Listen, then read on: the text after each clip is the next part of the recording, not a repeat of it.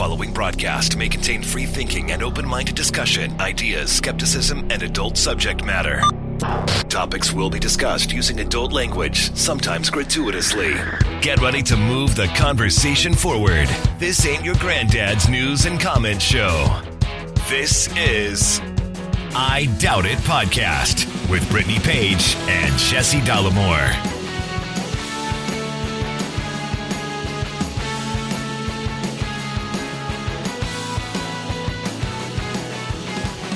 Welcome to the show, episode 848 of I Doubt It podcast. I am your host, Jesse Dollemore, joined today by the lovely, talented, and indeed scholarly Brittany Page. Well, it already feels more official because we have different chairs now. Yeah. Which means I'm not sitting on a little stool hovering above you, looking down on you. Yeah. I mean, That's the most important thing. actually physically looking down on you. not just the other type of looking down on you that sometimes happens on the show with the judgment. but Not just by you. Yeah. By everyone in the audience. and was I sick last time? Because I'm feeling better. I think you were in the in the in the final stages. It was lingering, but uh, diminished. Yeah, I was getting pressure from people to go to the doctor, and I Who from friends, Oh. and I am I'm reluctant again? to. Who? I don't like I don't like going to the doctor. It's not something that I enjoy. I don't want to spend my time there, and unless I feel like it's absolutely necessary, I would prefer not to do that. So Yeah. I'm very happy that it naturally went away on its own without having to go to the doctor. like most illnesses do. well, one, why should we clog our medical system with "I got a cold"? Yeah, fucking drink some water and get some rest. All right. So we want to get to some some updates about the Patreon end of year gift because we've heard a lot of fantastic feedback. And before we do that, though, we're going to talk about a little bit of a uh, happening news around here in DC where President Biden and First Lady Jill Biden, Dr. Jill Biden, as Megyn Kelly would not like me to call her, went to dinner at a local Italian restaurant here. And it was a restaurant that you and I went to We'd just been to. just a few weeks prior. Yeah. And they sat almost exactly where we sat. We sound like nerds right now. Oh my god, they sat where we Well, sat. it was like we we passed by there, and there was a bunch of action, Mm-hmm. and I was like, "Oh, what's going on?" And then it looked like something like that, like a dignitary might be there because there was a bunch of people milling around outside the front. But then there was also an ambulance there, so I, I just thought it was like city emergency type things. Mm-hmm, And then because of the different accounts we follow on Instagram and Twitter. It was like, oh yeah, Biden had dinner at Red Hen. Yeah. And then the next day, and I want to have a conversation with you about this other thing too. Uh huh. But the next day, I saw there was a photo of them, and some woman accosted them at dinner and like, ah, Ukraine or whatever. And I had the thought, I wonder where they sat in there mm-hmm. because it's a small restaurant, but we sat in a not the most comfortable area mm-hmm. against the wall in like a you know the how they have like a it's half booth half table with a chair Yeah. and they sat right next to where we sat in the right next to it because there's this awesome picture of a goat Yes. that we had a whole conversation about Yeah. And that's where they sat right there Well, and I think the reason that we are sitting around like, oh my god, they sat so close to where we sat, i'm not doing that is because well, there's a reason for it that we could have very well been sitting next to President Biden. yeah yeah yeah at dinner if only we had gone, you know, on the right day and Days not later. Yeah. so that was cool. but the thing i wanted to ask you about is there was a write-up in like washingtonian magazine or some i saw it on instagram apparently because it was reported exactly what they ordered and exactly what wine they had which i had by the way not great um I love that you're looking into their order. No, no, it just showed up in my fucking Instagram feed. I'm looking at their order. But apparently they both ordered the same entree. And a bunch of people were like, what the fuck? That's outrageous. You know, everybody's got to freak out about everything. Sure. And I don't understand that. Why should one member of the party not get the thing they fucking want because the other member of the party wants the thing that they want? Well, I'm feeling quite attacked right now because this is something that you accuse me of having a problem with. Like you will wait to uh, order Well, and you won't tell me what you're getting Yeah. because you get worried. Like I'll tell you, "Oh, I'm getting this." And then I'll say, "What are you getting?"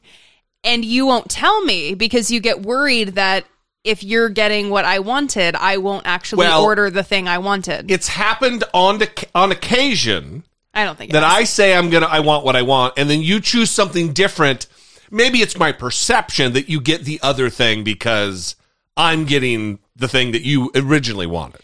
Yeah, I, so this is complicated. I mean, if you know if you know that you want the thing and you're going to enjoy the thing and you want your own portion of the thing, then you should definitely order two of the same. That's fine.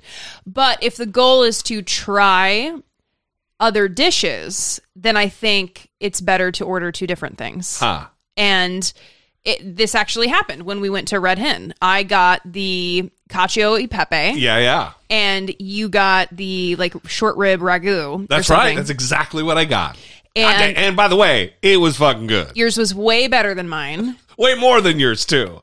Like Way quantity. More. Yeah, they like dropped this off, and I'm like, do they think I'm a bird? I don't. This is not. They give you like two bucatinis and a little bit of cheese pasta. I mean, it, it was good. It was good, but it was small portion. So, do you get what I mean? Though there's like there's different concerns that you have to weigh in Yeah, I terms guess. of yeah. I, I just I'm not. Maybe I'm just so selfish that I'm only thinking about this is what I'm going to eat. Everybody else can do their fucking thing. I'm not worried about that. Well, what I do get annoyed with is when we're out with other people. Like it's more than just me and you. Like it'll be a table of four. We have friends with us, or even or more. And the server will try to convince us to have a family style Oh, meal right, with yeah. everyone. And in fact, it's happened where you know I will order a dish, and then a guest of ours will, will order the same dish and the server will try to talk them out of it by saying that I already got that. Like they can Yeah. eat my food. and I'm like, okay, wait, I'm not consenting to any of this. Yeah, yeah, yeah. What is happening right now? Please stop. Also, family style is verging on you, but you got to really know the people because some of these places don't even give like additional serving utensils. It's mm-hmm. just like dig in there with your fucking herpy fork, and nobody wants any part of that. Oh, yeah. Too much? I mean, it's a whole nother level. so, so let's let's talk about this Patreon end of your gift really quick. We again have gotten several messages. I know exactly the cluster that I put in the mail because of the messages that I got from people on a specific day. Like I, I know what batch it was that yeah, everyone yeah. got. So that's good news because again, a ton of people have gotten them.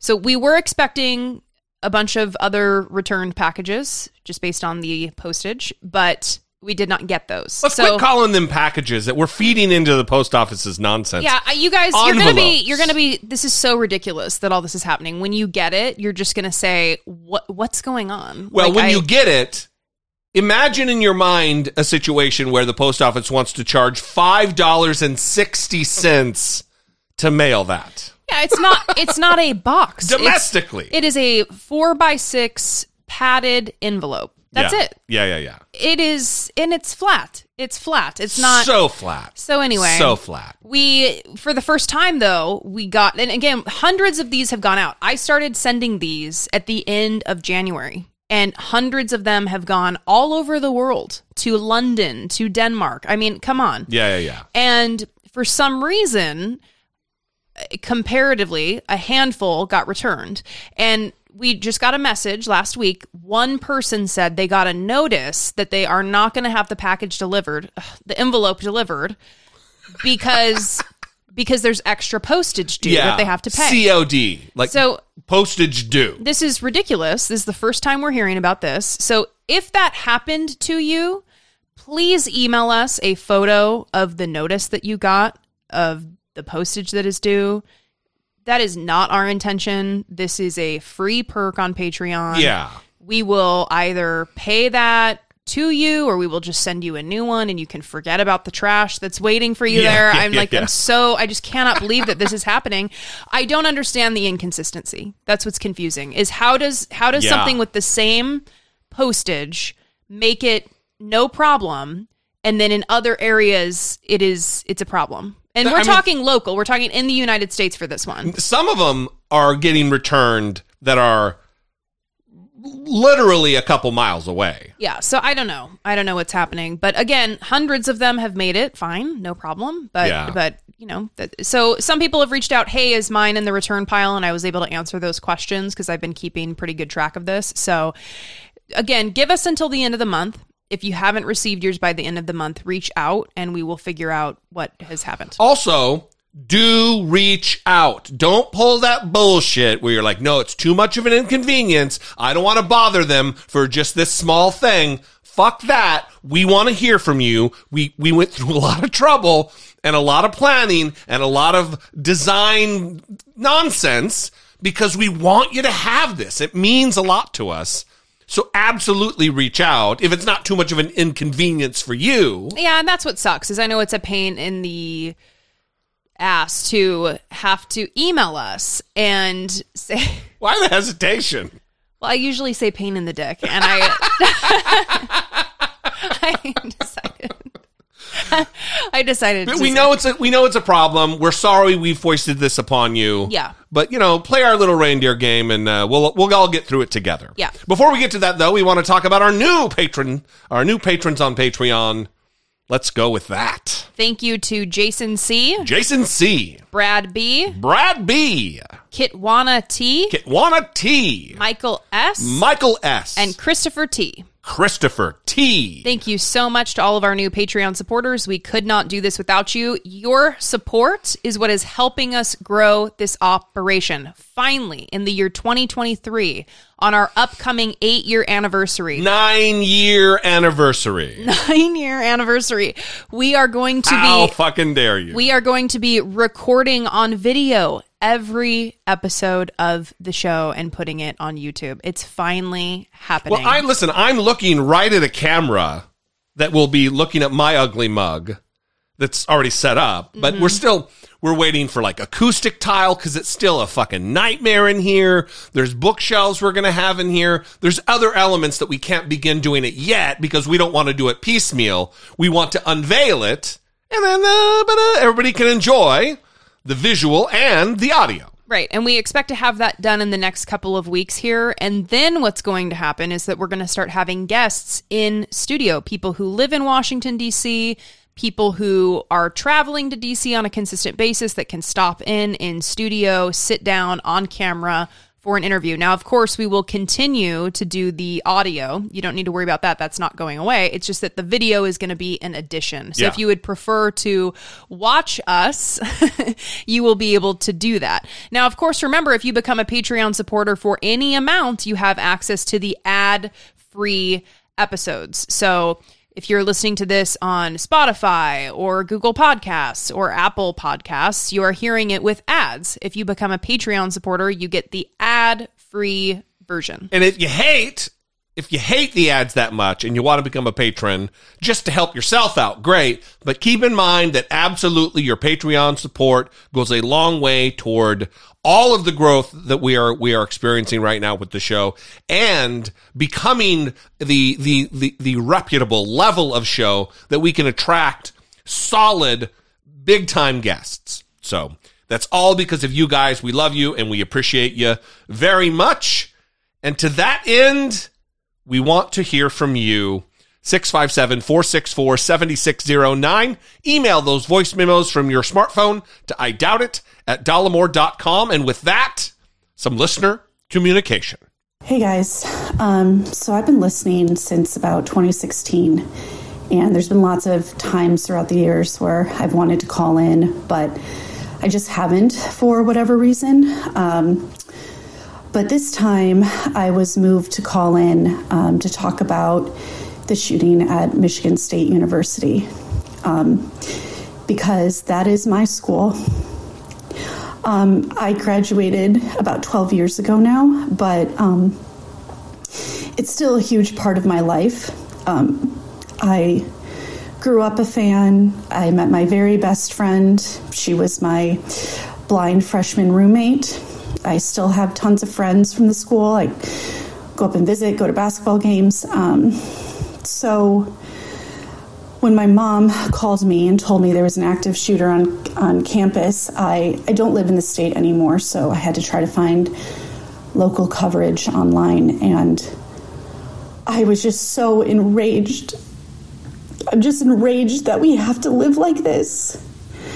I mean, how many times are we going to go through this as a country? And I have one friend from Michigan State who is taking a very hard right turn in recent years. It took everything in me not to text her and, and just just unleash on her and just say, "Are you happy?" This is what this is what happens when you vote for these jackasses. Um, you know, it's especially hard because, um, uh, as some outlet, outlets have noted, um, there's the Oxford school shooting um, about a year and a half ago, which is in Metro Detroit, probably 20 minutes from my parents.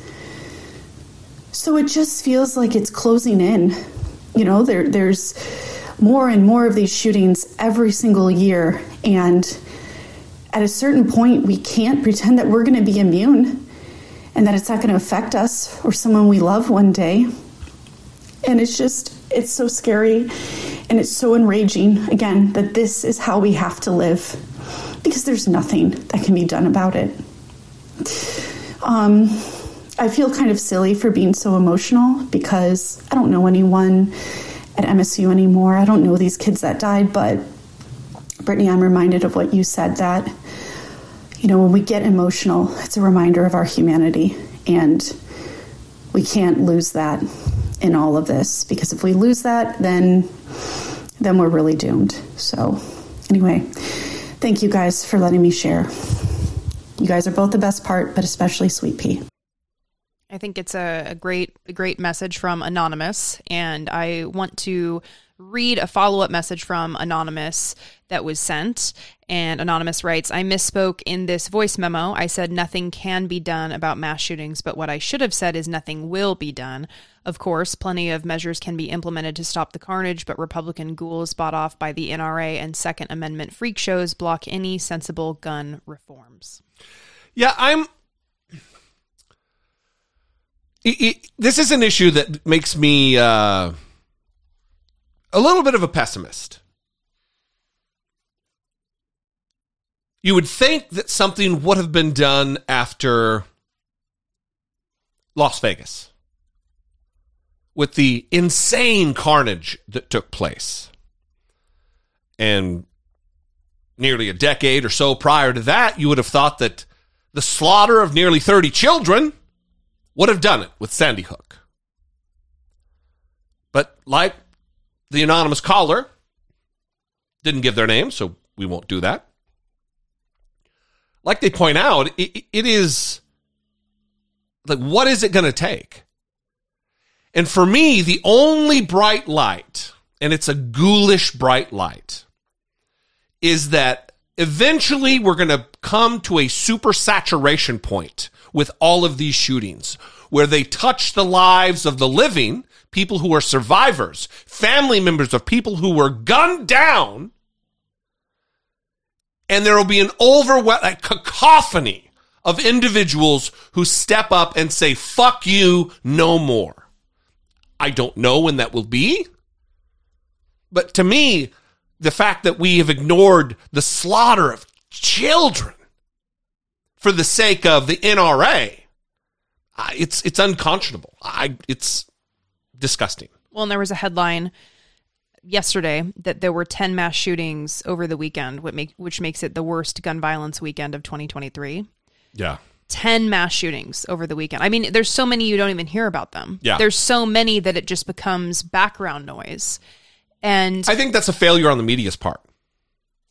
yeah, I mean, probably. I mean, I think if they were to report on every every single one, mass shooting today, oh, another mass shooting, two o'clock, oh, six o'clock, another mass shooting, people would not be like, oh, oh, there was that many? I didn't hear about those. Mm-hmm. But if it's always in your fucking face, it's going to spur people to action. I mean, mm-hmm. that we're grasping at straws here at Solutions, so I don't know. Yeah, I mean, I, I do think the the point that Anonymous made about getting emotional.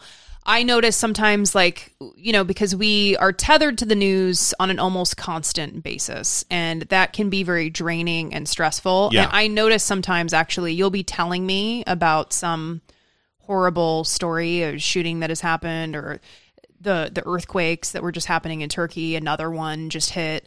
And sometimes I'll just walk out of the room and like not respond. Yeah. And I notice that I'm doing that because I sometimes I just feel like I can't I can't handle hearing more about it. Yeah. Like I've reached my limit and I feel sick and I remember seeing the names and faces of the students that were killed in in the Michigan State uh, shooting and what they wanted to do with their lives and what they were studying in school and it just every person that is lost it is i mean it's just tragic i, I It's such a strange mix of things too, because gun advocates, they'll call themselves civil rights advocates. The NRA calls itself the the oldest civil rights organization in the country. They call themselves.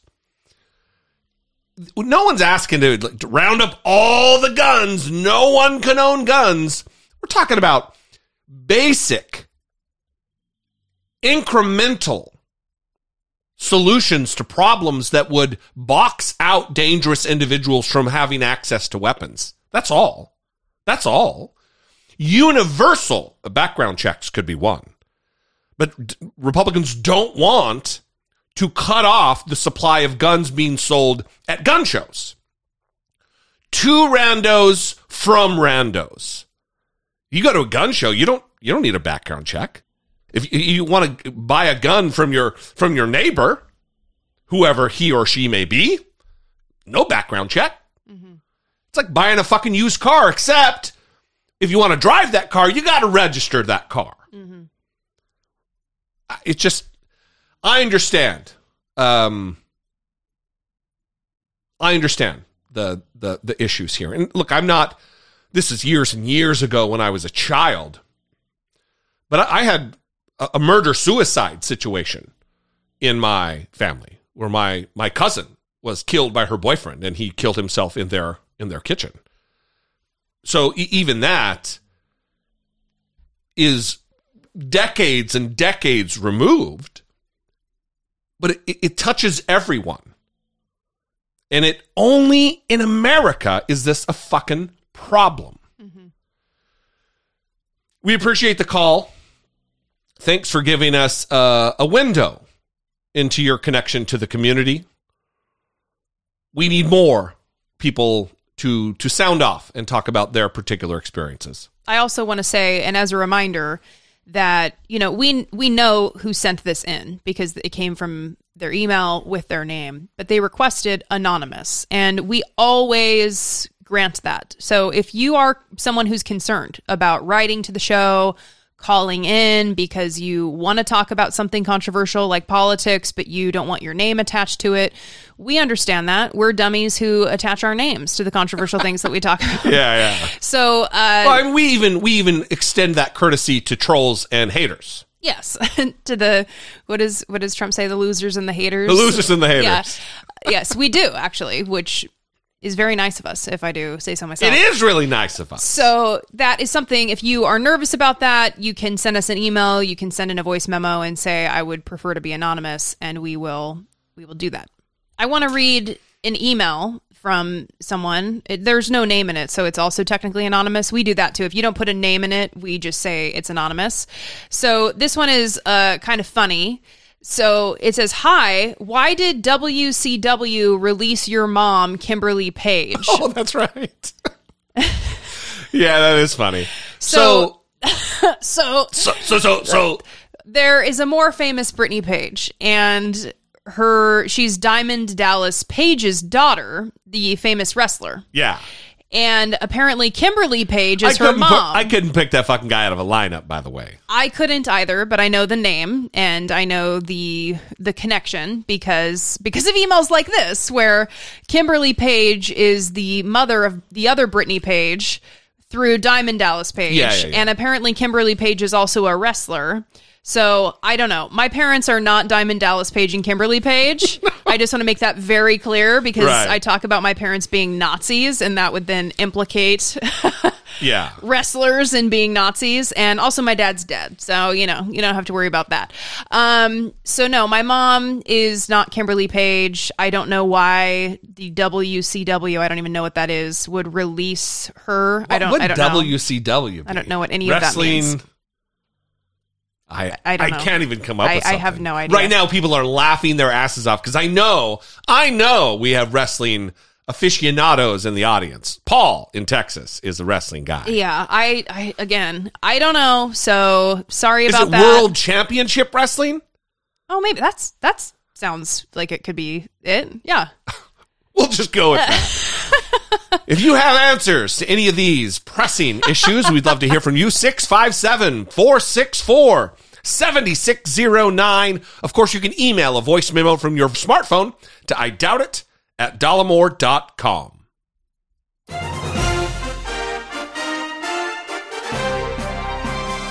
Dollemocracy. Facing down pessimistic politics with realistic optimism. So last time on the show, Jesse D, you had an opportunity to respond to Nikki Haley's request that politicians over the age of 75 receive some testing to ensure that they are able to hold the office. And you said that you believe this is inappropriate, that it is not constitutional. I don't know if you said it's ageist. Did you say it's ageism?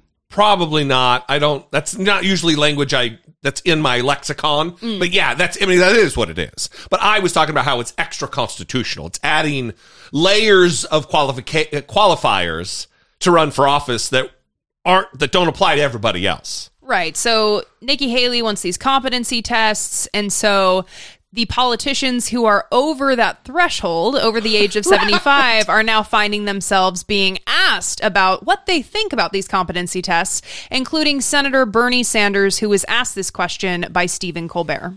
Senator Bernie Sanders. Nikki Haley this past week in her in her announcement uh, speech, I think not her video, but her announcement speech, she said she thinks the presidency. She wants a she wants a, a competency test for all federal candidates over the age of 75, which would include yourself, the former president, and the present president, many many other people in the Senate and in, and in the House. What what do you what do you make of of that call? Look, we have come, Stephen, a very long way in the last decades in fighting racism, got a long way to go, fighting sexism, fighting homophobia. I think what she is saying is nothing more than old fashioned ageism.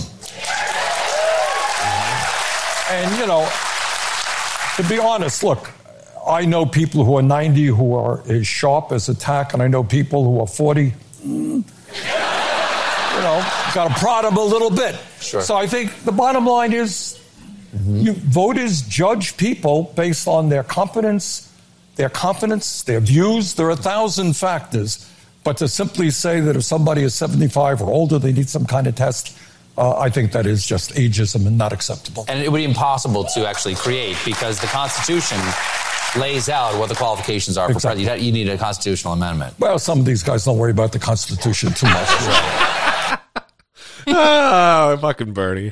So, listen, this is a tactic that has been used all throughout America's history. I mean, if you think about the poll tax, if you think about literacy tests for voting, if you think about being grandfathered in, that if you, you had to have a grandfather who who was w- participated in the in the franchise of voting, which would have eliminated you know any uh, former slave. It just it's extra bullshit that they're they're not going to apply um, across the board, and it's fucking wrong. Well, and let's just also say Bernie Sanders will be 82 years old in September. So Yeah. he is older No, no, than and also, let me sorry. Let, let me also say this. I, listen, I'm not all for. I, I think Joe Biden should not run. I think Donald Trump should not run. I think Bernie Sanders should not run. I think it's they're too old, too potentially. Uh, it's a reasonable expectation that they might befall health complications might befall them. They might die in office, and that would plunge the United States into an uncertain situation, both globally and domestically. So it's, I, I don't want them to run, but we're not just gonna, you can't just apply different rules to different groups of people in the United States. That's not who the fuck we are or who we ostensibly aspire to be. Well, and to Bernie Sanders' point, Joe Biden is a fellow octogenarian. And there's a clear difference between the two of them Yeah. in terms of their ability to communicate. And I mean, The, the public facing um, acuity s- seems a little different. yes, absolutely. And so, you know, is Matt Gaetz, you know, is he qualifying for these competency competency tests? Is Marjorie Right. Taylor Greene? Right. Is Lauren, Lauren Boebert? fucking Boebert, right. Is George Santos? Like, come on. I mean, somehow you go before the electorate and they're like, yeah, I'll vote for Lauren Boebert. and then they elect her. And wow, what a feat that, that Right. she's able to make that happen twice. I mean, it's a bunch of Lauren Boeberts voting for fucking Lauren Boebert. You, we, I grew up in an area filled with Lauren Boeberts. You know, Uh-huh. my, my youth pastor's wife, or my youth pastor, the, the main pastor's wife, was kind of a Lauren Boebert. She, like, whenever I watch Sarah Palin talk, I'm just like, oh my god, this was this person in my life. Mm-hmm. It's there's all kinds of these dummies out there. Yeah, well, I mean, get ready because the Republican Party is is starting to come out. The the candidates are starting to come out. We have Nikki Haley, we have Donald Trump. People are talking about Ron DeSantis as though he's already thrown his hat in the ring. He hasn't yet, Yeah. but I'm sure that that is is coming. They're starting to talk about Tim Scott as possibly coming forward and throwing his hat in the ring in the next month or two. about Ron DeSantis, he- if that guy wasn't running for president, when people asked him questions about what Donald Trump this or that and running, he would say, I, "Look, I'm not running. Like, Why am I even in this conversation? I'm not running for president. Mm-hmm. He's not doing that. Yeah. he's running. So uh, CNN, Gary Tuchman went down to an event that that Tim Scott was speaking at and decided to survey some Republicans that were there, asking them who their their favorite is for the upcoming 2024 election. A packed ballroom with many of South Carolina's Republican movers and shakers. I'm retired. I used to be a banker. I made other people rich. This is the city and county of Charleston, South Carolina. The occasion, the fifth annual Black History Month banquet, sponsored by the County Republican Party. The keynote speaker, South Carolina Republican U.S. Senator Tim Scott. See, my story is the American story.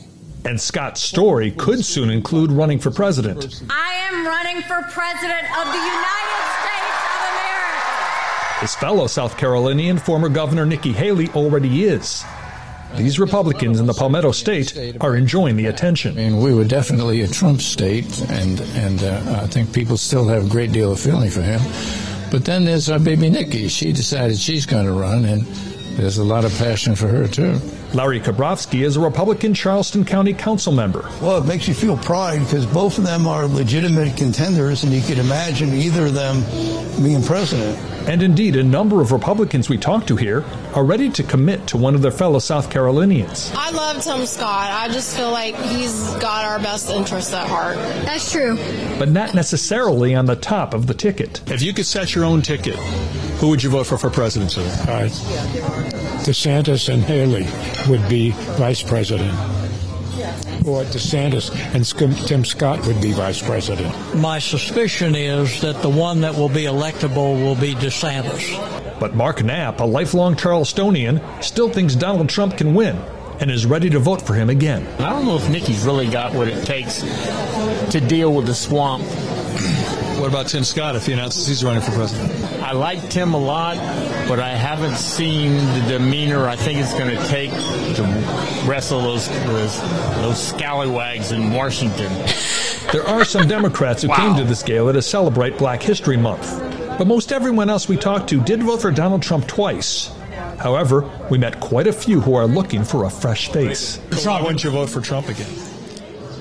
Trump is divisive. He is he continues to play divisive politics cards, and he hasn't grown up since. I don't think I'm on the side of leaning towards where we've been. I'm, I'm more focused on leaders of presenting new opportunities and where we could go from here. Does that mean that you're not leaning towards voting for Donald Trump? That's that would be my personal preference. Yes. Not surprisingly, at this early stage, the majority of people we talk to say they are not sure who they will vote for yet. I've been a Republican since 1988 when I was a freshman in college, so I am very dedicated to the party. But you don't know which Republican you like just yet. Too soon. And that's what the chair of this county's Republican Party, Maurice Washington, likes to hear. He wants this campaign to be a competition, not a coronation. This is not going to be uh, let's park the sea and allow the former president to uh, walk through. So, several things. I thought it was interesting hearing from the voter who says that he will not support Donald Trump because he hasn't grown up. And Donald Trump is in his 70s. He's like 76. Yeah. And so he was early 70s when he was running for president. He was in his mid 70s when he was president. And they're talking about he hasn't grown up in Yeah. the time. I mean, what were you expecting? Well, Because not he's only always that, been the same. He he's he is that's it. He's the same. He was the same in 2016. He was the same in 2020 when you voted for him a second time. Yeah. But so nothing has fucking changed other than the fact, other than the fact he lost. Mhm. And they realized, oh shit, very unlikely he's going to win again. I mean, he didn't win the pop- popular vote anytime ever. Mhm. And it's certainly not a sure thing that he would win in 2024. Yeah, well, I think what stands out to me in those those interviews is that you're not hearing a lot of enthusiasm for Nikki Haley. You are hearing her name talked more in the context of vice president, that that she will be put in a position for Ron DeSantis or Donald Trump, you know, and same with Tim Scott. People weren't really saying, "Oh yeah, Tim Scott for president." I think one person did, but they're also talking about Tim Scott in the context of good choice for vice president Yeah. for Ron DeSantis. It, it was nice for them to take time to talk to the child molester character from uh, from Family Guy. Did you hear that guy? Well, think this picking a drone Sanders. All right. So imagine. Fuck you, man. imagine. That is wow. imagine. Imagine talking to someone who is saying that they have been a member of the Republican Party since the 80s, so they have a lot of dedication to the to the party, and feeling like that is Why stop now? I don't know something to be proud of. I'm decades into this mistake. I can't turn back now. I know. It's isn't that saying like just because you spent a lot of time making the mistake doesn't mean that you need to continue making the mistake and make Look, your life. I'm already halfway over the cliff. I might as well just let her go. yeah, I don't know. People will talk about that like I've always believed this. It's like, well, maybe you should like reconsider it or look at some new info. There might be something you're missing since the 80s. I don't know if your if your beliefs haven't changed since the 80s. well, it's a great question. It actually leads us to the next topic, which is Republicans who aren't going to change their minds given any new information whatsoever. Uh, this week, because of a document, um, a filing with a court, the, the with the Dominion lawsuit against Fox News, it was revealed all kinds of internal text messages surrounding what Fox knew about the election lies and and how they were communicating internally with one another, including the hosts, and they still went along with the lie. Immediately after Joe Biden's 2020 victory, Fox News hosts were unabashed in promoting the false declarations that the election had been stolen from Donald Trump. Electronic voting machines didn't allow people to vote, apparently. And that, whatever you think of it, the cause of it, it shakes people's faith in the system. That is an actual threat to democracy. It will be impossible to ever know the true, fair, accurate election results. But new court filings show that in private, Fox hosts Tucker Carlson, Laura Ingraham, and Sean Hannity were brutally ridiculing the claims of election fraud and the people who were making them. Their private messages in a legal filing that's part of Dominion Voting Systems' $1.6 billion lawsuit against Fox News. One person they insulted, Trump campaign lawyer Sidney Powell, a vociferous election lie promoter. What we are really dealing with here and uncovering more by the day is was the massive influence of communist money. In one text revealed in the court filing, Tucker Carlson texted Laura Ingraham saying, quote, Sidney Powell is lying. I caught her. It's insane. Ingraham responded, quote, Sidney is a complete nut. No one will work with her. Ditto with Rudy. A reference to Trump lawyer Rudy Giuliani and his post-election claims. There was a, a plan from a centralized place to execute these various acts of voter fraud. In other messages, Sean Hannity said Giuliani was, quote, acting like an insane person. Ingraham described Giuliani as an idiot. Fox Corporation Chairman Rupert Murdoch said it was, quote, really bad that Giuliani was advising Trump. This tells you a lot about Fox News' uh, internal machinations. It tells you that they have one version of the world that they keep to themselves and another version of the world that they broadcast to their viewers. The two are entirely incompatible. But Fox kept promoting election denialism. Why? The filings in the Dominion suit illustrate that Fox executives were worried about losing viewers to Newsmax, a smaller conservative channel that was constantly pushing election denial. Trump himself, furious that Fox had called Arizona for Biden, had encouraged his followers to switch to Newsmax. Since 2002, Fox News has basically been the preeminent ratings champion in cable news. And you see here the moment that they see any sign that might be slipping away, it's panic. But the Dominion filings also say that when then President Trump tried to call in to Fox on January 6th, the day his supporters attacked the Capitol, Fox executives refused to put Trump on the air. Fox News denies Dominion's claims in the lawsuit, says that it's proud of its 2020 election coverage, and says those court filings contained cherry picked quotes that lacked context. In a statement, Fox accused Dominion of creating, quote, noise and confusion, and said the core of this case remains to be about freedom of the press and freedom of speech. Brian Todd, CNN, Washington. That's all absolute fucking nonsense. In fact, one thing that's being underreported about this entire case is that much of the conspiracy theory from Sidney Powell was from an email to Sidney Powell that she forwarded on to different Fox hosts, including Maria Bartiromo, who really gave Sidney Powell a ton of time. And I'm going to read very briefly from this email, from this court document. This is page 25 if you happen to have it. And it says this. In addition to promoting lies about Dominion, the sender of this email claimed that Justice Scalia, quote, was purposefully killed at the annual Bohemian Grove camp during a week long human hunting expedition. And this end quote, and that former Fox News CEO Roger Ailes, who died in 2017, and Rupert Murdoch, quote, secretly huddle most days to determine how best to portray Mr. Trump as badly as possible, end quote. The author continued, quote, who am I? And how do I know all of this? I've had the strangest dreams since I was a little girl, and I was internally decapitated, and yet I live. The wind tells me I'm a ghost, but I don't believe it. End quote. It reminds me of that Nathan for You episode. Which one? Oh, the the the ghost realtor. Yeah, the ghost realtor. Where she's like, that reminds me of what happened in Switzerland. And Nathan Fielder leans in, he's like, what happened in Switzerland?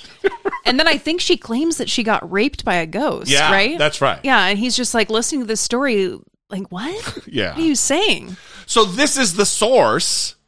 And then it, it goes on to explain how Mar- Maria Bartiromo doesn't explain to the audience where the conspiracy theories that they're promoting came from. Mhm. From a woman who believes the wind tells her she's a ghost, but nah, I don't believe it. Yeah. A woman who believes that Justice Scalia was killed in a human hunting expedition. They don't believe any of that, but they do believe the election conspiracies. Come on. Well, I mean, the the text messages are proof that the Fox hosts did not believe the election fraud conspiracies, that they believed that Donald Trump would eventually stop saying that the election was stolen, that he would eventually come around and accept reality, that they knew that, that they believed that, they were all communicating that, and yet they would go on and tell millions of people otherwise. And this is, I mean, this is important for people who want to know the truth about what Fox News is and what they do.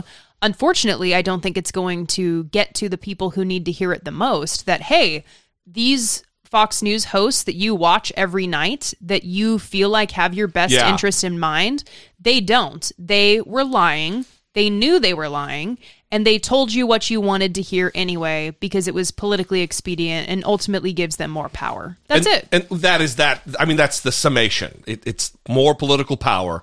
They don't care. But one, also, they know their their, their audience isn't going to question.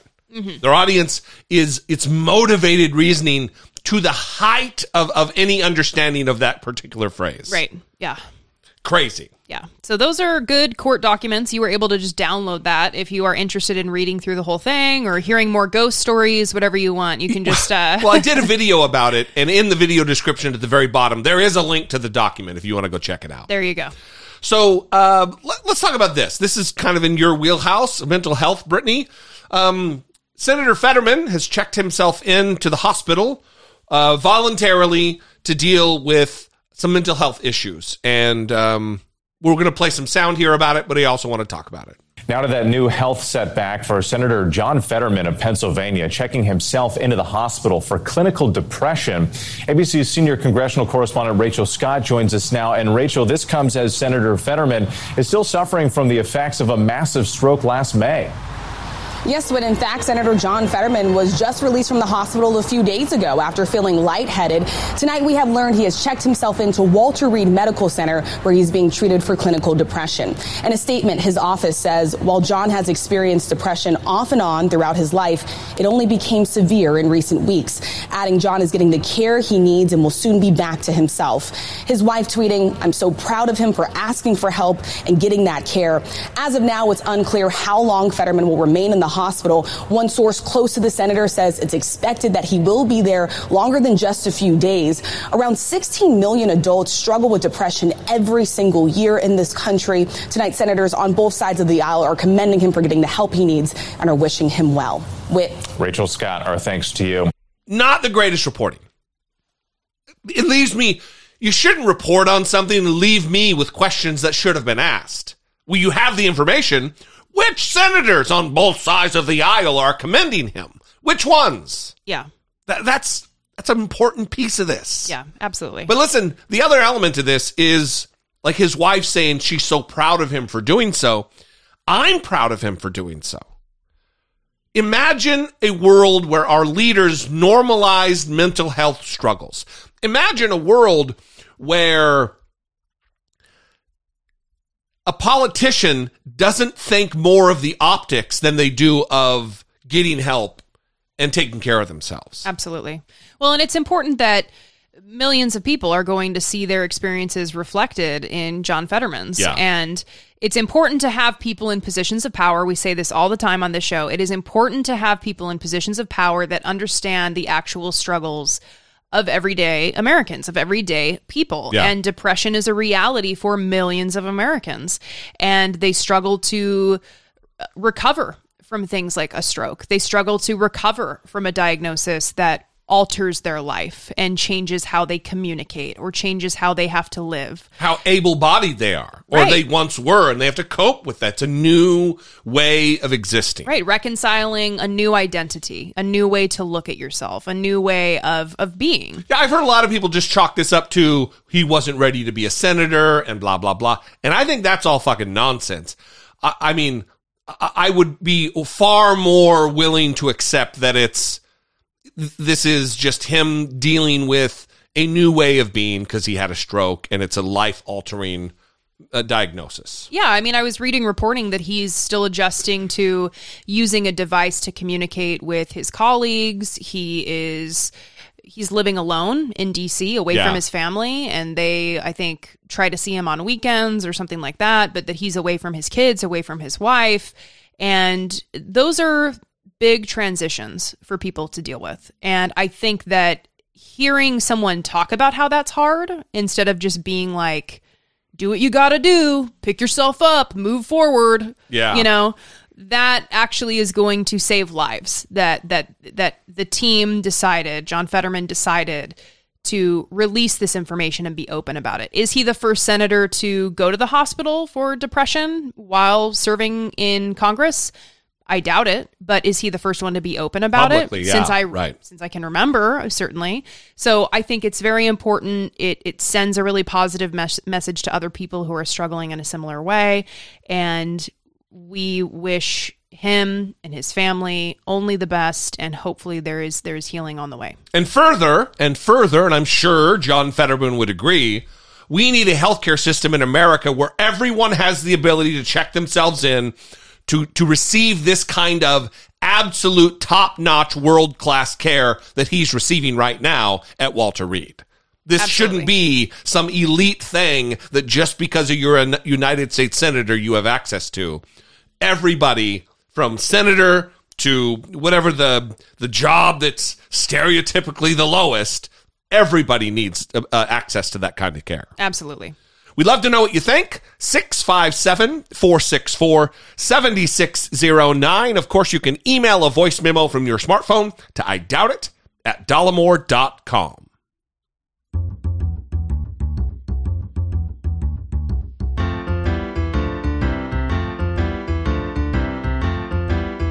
It's the asshole of today. Bill Maher. Probably not his first time. Bill Maher. Definitely not his first time. And I just think it's important to talk about Bill Maher occasionally because there are many people on the left who still say that they watch Bill Maher, they love Bill, Bill Maher. And sure, that's fine if you like to watch him. I watch him for different reasons because one, I like to torture myself, but two, I like to be aware of the things that are going on. And you never know, maybe he'll surprise me one day. Maybe he's really going to get it together here Don't soon. hold your fucking breath. Yeah, so Bill Maher has long been anti-vax. He is anti-science, and, and when I say that, Yes. people say, "What are you talking about?" Well, if you're anti-vax, you're anti-science, and he's also anti-GMO. He's also an anti trans bigot. He has many, many disappointing views for someone who is supposed to represent the left. And he's only growing more comfortable with the right, by the way. He He's taken the path of Jimmy Dore, I think. yeah, he's talking a lot about woke problems with the Yeah. Democrats. I mean, he sounds like a Republican a lot of the time. Sure. And this was another example on his show this weekend. He decided to talk about a study that he that he read a headline about uh, regarding Does he say he read a headline about, or he just talks about the study as though he read it? Yeah, I mean, you'll hear how much of an expert he is on talking about this study. Absolute dumb fuck. Uh, on about about COVID vaccines and comparing the immunity that you get post infection with COVID versus the immunity that you get from the vaccine. Because I saw in the paper today, kind of a big story, I think. I wonder how much it's going to get covered in the liberal media because it's about how natural immunity. They did a giant study, 65 countries, uh, or maybe something like 65 countries, many, many different studies. They looked at them all. Natural immunity, as good or better than the vaccine. Something I've been saying since the beginning, and I get called an anti vaxxer. That's not an anti vaxxer this is the kind of thing I, you know, my problem with the media from both sides is not that you, you guys lie. It's that you tell me your side of the story that you want me to know. You don't tell me the whole story. I'd be curious as to how much play this story gets because I, I, I remember reading that they did a study of Republicans versus Democrats. The question was, what percentage, this is like a year and a half ago, what percentage of people who get COVID require hospitalization? The answer is less than 1%. Almost half of Democrats thought it was over 50%. They listen to your network. Where do they get that kind of information? That was to you. That was clearly. Okay, that, that's bad information they have in their head, and it's from one side. He was talking to a host that I, I I don't recognize. I would have had to look it up, and I didn't look it up. I, I think it was someone from MSNBC, which I don't watch, so I, I didn't recognize that person. But anyway, it was clearly a liberal that he Yeah. was talking to, asking to have that explained. I want to focus on a statement that Bill Maher made, and it was, "I've been saying this for years about Yeah. about vaccines," and it's like, who gives a shit what you've been saying? You're not an expert. Right. You're ta- you're talking as though you've had knowledge of this like you have studied it when really Yeah. you just have an intuition you have an opinion about something and that's not knowledge so when someone is like talking to you about this and they say i've been saying this for years about this scientific issue okay, what are we supposed to do with that? You're not an expert. It doesn't matter if Bill you've been Maher's saying not even an expert on how to be fucking funny. It's- so uh, his what he lacks in expertise could be written in volumes of books. But I also I don't like the phrase natural immunity because really what they're comparing here is they're, they're talking about immunity that you get post infection, the immunity that you get after you have COVID versus the immunity that you get from the vaccine. And Bill Maher's reason for bringing this up and saying that he's been been right about this, he's been right about the benefit of the immunity that you get from getting infected versus the one from vaccines is because he's anti-vax. yes. And and anti-vax people want to highlight this information because they want to denigrate vaccines and act like vaccines are lesser. But there's an inherent danger that comes along with the immunity that is in a post-infection immunity. You have to get infected. Yes. And you have to risk all of the complications that come along with getting infected Well, also- first also- before you get that immunity. He's even downplaying only less than half of one percent. Yeah, well, when you when there are hundreds of millions of people getting the disease, that adds up to millions of people being killed, dying from the disease that only a half of one percent get hospitalized for. Well, and I again, I think it's important to make the point I was making that when you get infected and that's the way that you get your immunity, you're still risking the complications Right. that can come with that Yeah, infection. absolutely. Like long COVID, losing your sense of smell and taste. I mean, these are things that are Uh, important variables to consider in the risk that Yeah. that is in getting COVID Also, versus we don't know the long term what the long term ramifications of losing your sense of smell, of, of losing your sense of taste. Right. Versus your risk of getting the vaccine. So, what are the risks of getting COVID versus what are the risks of getting the vaccine? Again, anti vaxxers would say, oh, the risks of getting the vaccine far outweigh the risks of getting Right. COVID. But again, do does research show that? I no. Well, the other thing he said, very, very boldly, by the way, is, well, I wonder if the media is even going to cover this. This is the smoking gun that the media doesn't want you to know about. Yeah, and I had to I had to dig deep to find the media talking about this, and I found this network. I don't know if you guys have heard of it. It's called CB CBS. CBS. New study finds that uh, COVID 19 immunity, the natural kind caused by getting the virus and then beating it, can be just as protective as getting a vaccine. The study published in The Lancet found infection generated immunity can cut the risk of hospitalization and death from COVID 19 by up to 88% for up to 10 months. Dr. Stanley Perlman joins us now with more. He's a distinguished chair at the University of Iowa, speaking of Iowa, in the departments of microbiology, uh, immunology, and pediatrics. Uh, thank you very much for being here, Doctor. Uh, your big takeaways from this study? Well, first, thank you for having me. My takeaways from the study are really that natural infection works pretty well in preventing hospitalization on subsequent rechallenge. This is not a complete surprise. This is what we expect immunity to infections to do. Uh, the parts of this study that I think uh, raise questions or that are interesting is the question of how does it compare to vaccination? Right. And what what this study does is it compares uh, protection for those who have been immunized with the basic two shot series versus this reinfection, and the reinfection does a little better. But I think, as we all know now, people have received boosters, particularly the first booster is considered very important for protection, and the second booster uh, may help some, particularly against the new uh, Omicron type variants. So you put this all together. Oh, sorry, go on. Well, I was going to say, it sounds like you were building to it. I mean, bottom line, do people still need to get boosters and vaccines if they've already had uh, the virus and therefore have immunity? Yeah, so I think that that is the question, and I think it has to be a nuanced answer because what we know is that for uh, many people, being infected and occasion and maybe being re-boosted by getting the infection again may protect them. But for there are there are groups for, for whom this is not true.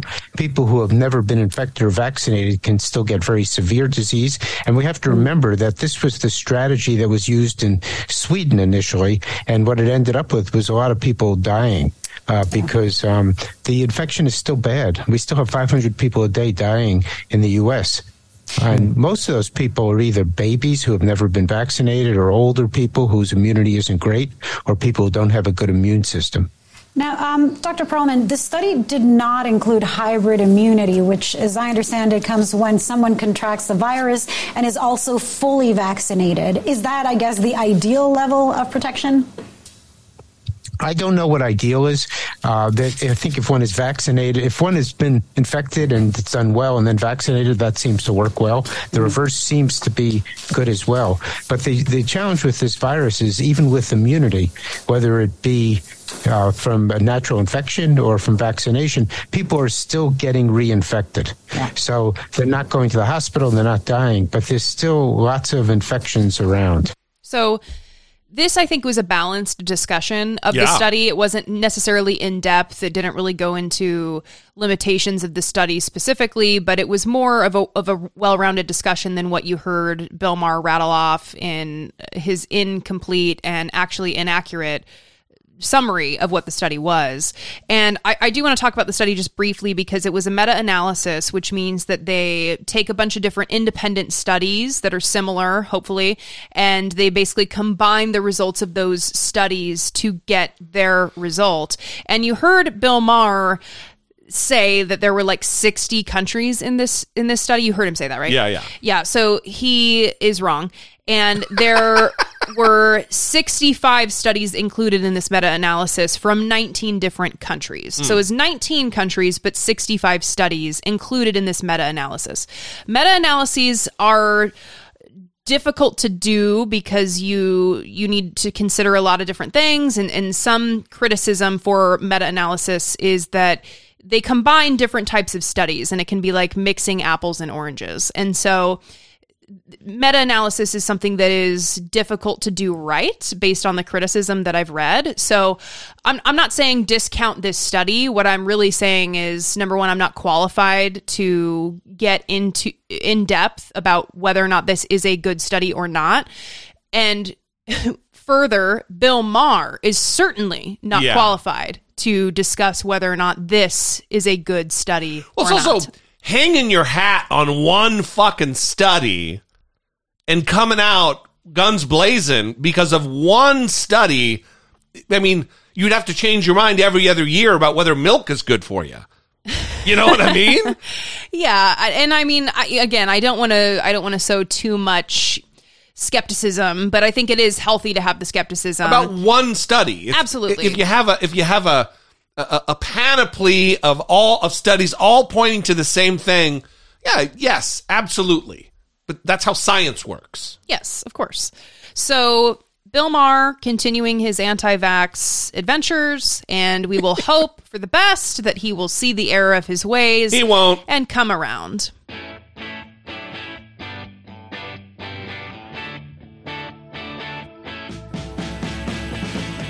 Taken care of biz. It is, I guess, between two things either El Paso Dog Shelter or Bailey, the sweetie precious pup that we're going to talk about in this clip because. Well, I'm going to go with the dog. Okay, Bailey. Humans run the, the shelter. Good for you. Great. It's, it's altruistic and beautiful, but it's got to go to the dog. Well, okay. So Bailey was adopted. And so, you know, she moved out of the shelter. And normally dogs would be thrilled about that and would never want to go back to the shelter again. Bailey was a little different. At El Paso's local animal rescue league, one husky mix has always stood out from the pack. So Bailey's always been kind of a character. She likes to hug. She's super friendly, um, lovey, cuddly kind of dog, but she's big. And our big dogs don't get adopted as quickly as our little dogs do. That's Animal Rescue League director Loretta Hyde. She worked hard to get Bailey into the right home, but not long after her adoption, the call came in that Bailey was on the loose. We put it on every social media outlet that we had to let people know. And then they were saying, okay, we've seen Bailey at certain sightings. Boom, we take off, go look for her. But by the time you get there, they're gone. You know, they don't stay in one place. Reported sightings of Bailey by concerned community members kept moving in the direction of the shelter. Night before she showed up, I told one of our board members that had been out looking for her that she's on her way home. And she goes, You're crazy. I said, mark my words, that dog is going to be back at the shelter soon. And sure enough, after two long days in the middle of the night on the shelter's ring camera, this notification. They looked on the ring camera and go, "Is that Bailey?" And they turned on the the ring camera f- microphone and go, "Bailey!" And she jumps up right in the middle of the camera, like, "Yeah, hello, it's me. Let me in. I'm cold. I'm hungry." We're going to We're going. Bailey traveling over 10 miles all the way back to the shelter. Animal Rescue League employees rushing over in the middle of the night, making sure this beloved dog got food and shelter. It's okay. This energetic dog now safely settling back in with her new family. for Bailey to get this much attention, I just hope it brings people to make them aware that shelters have wonderful dogs and cats that need to be rehomed. Great story. Yeah, and Popeye, of course, our our old bulldog, who many of you will remember, was a rescue, and we got him from Southern California Bulldog Rescue when he was about seven, I think, and he made it to nine and a half. So we had him for two and a half years, and he had a lot of problems. You know, Yeah. he he he had a lot of health problems when we got him, and those definitely continued.